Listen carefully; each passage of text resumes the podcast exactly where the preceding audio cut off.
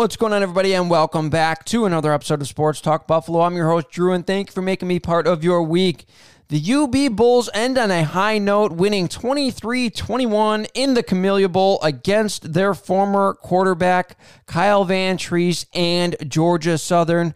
We're going to talk about that and the season as a whole in this one, so stick around and let's have some fun. That was a wild season for the Bulls. What's up, everybody, and welcome back to another video of Sports Talk Buffalo. Before we go any further, I want to remind you guys to like, subscribe, and hit that notification bell so you guys never miss a video. I talk Bills, Sabres, and UB Bulls men's basketball and football right here on this page. Also, remember to check out some cool merch. The links are in the description below. The Bulls hang on to beat former UB or UB Bulls quarterback Kyle Vantrease and Georgia Southern 23 to 21 in the Camellia Bowl to cap off what would be considered a roller coaster season by most fans. Now, after the first full offseason for head coach Mo Linguist and the highest rated recruiting class in the history of UB football, it's safe to say that fans expected very big things from the Bulls this season. Now, to say the first three games did not quite go as fans expected would be an understatement, as the Bulls went 0 and 3, including a complete second half meltdown against Coastal Carolina and an embarrassing last second Hail Mary loss to FCS Holy Cross.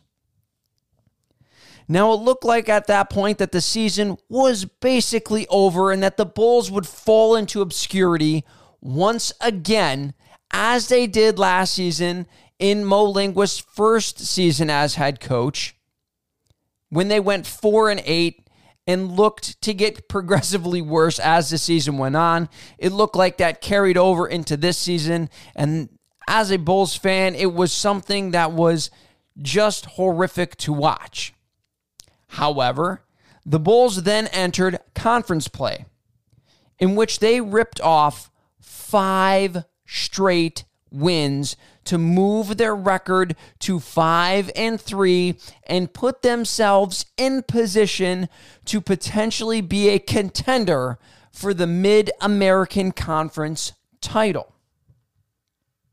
Now, after that, we talked about roller coaster. After that, Buffalo would go on to lose their next three games, including a complete and utter meltdown against Kent State where the Bulls, I believe, were up 24 points and let Kent State come all the way back to beat the Bulls in that game.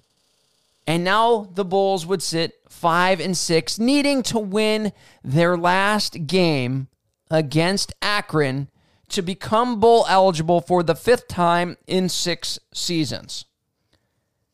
Now, of course, the Bulls would go ahead and pull out a last second win against a very feisty Akron team, a team that was just 2 and 10 to finish the season. And they would become bowl eligible for the fifth time in six seasons. And of course, out of all the potential teams, the committee sought fit to match up the Bulls against their former quarterback the one who transferred in Kyle Vantrease to Georgia Southern.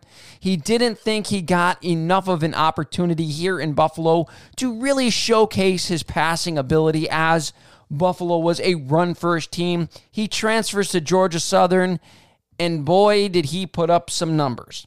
Now, while he did lead the nation in interceptions, he was also fifth in the nation in passing yards, and he threw for over 25 touchdowns as well, which goes to show that he could be much more than just a simple game manager that the Bulls used him as when he was here in Buffalo. No, Georgia Southern came into this game with a high powered offense, as I just mentioned. That Vantrease was fifth in the nation in passing yards, which is pretty incredible when you think about the seasons that he spent in UB. I think the most he had was somewhere in the neighborhood of about 1,900 yards passing, which is pretty pedestrian in terms of college stats but he goes to Georgia Southern and absolutely lights it up. They have an incredibly high powered offense. And with the Bulls secondary missing multiple players heading into the Camellia Bowl, Georgia Southern came in as a six point favorite to beat the Buffalo Bulls. However, it was the Bulls' defense that was the most impressive in this game, as all game long they em- employed a bend but don't break defense, and they held Georgia Southern mostly out of the end zone. And when they got the opportunity to get off the field on third down, they were able to do so more times than not as they held Georgia to just 7 of 15 on third downs. The Bulls defense was also able to force two turnovers. That secondary that was deep into their depth chart. They even had a converted wide receiver playing at DB. That secondary was able to get an interception. And of course, the star linebacker for UB, the former walk on Shaun Dolac, has himself another big game, gets a tackle for loss, and on that tackle for loss, forces a fumble in which Buffalo recovers. And the Bulls were able to score points on both of those turnovers. Now, Buffalo's offense, they got going in the second quarter as they scored two touchdowns. One was a five yard run by fourth string. Yes, I said that fourth string running back, Tajay Ahmed, with the Bulls dealing with a plethora of injuries in their running back room. It was up to Ahmed to carry the load for the Bulls in this game. He scores a five yard touchdown run and also uh, Cole Snyder hits Justin Marshall for a 32 yard touchdown pass down the right sideline. Just a beautiful play, a beautiful throw and catch by the two. Also in this game, the offense controlled the ball as they dominated the time of possession 38 06 to just 21 54 for Georgia Southern, and that is a large part in why the Bulls were able to hold a high powered Georgia Southern offense to just 21 points.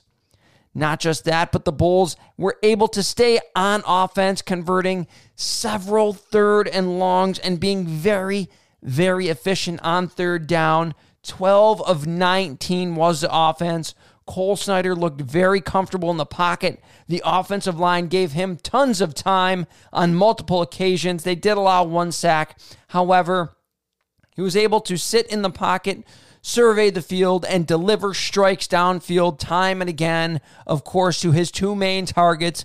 Keon Williams, who had five catches for 100 yards, and Justin Marshall, who set career highs, which we will talk about in a few minutes the stars of this game, as I was just talking about, was of course one of them was Justin Marshall, who I just said set career highs in catches, 11 receptions, 127 yards, and a touchdown in this game.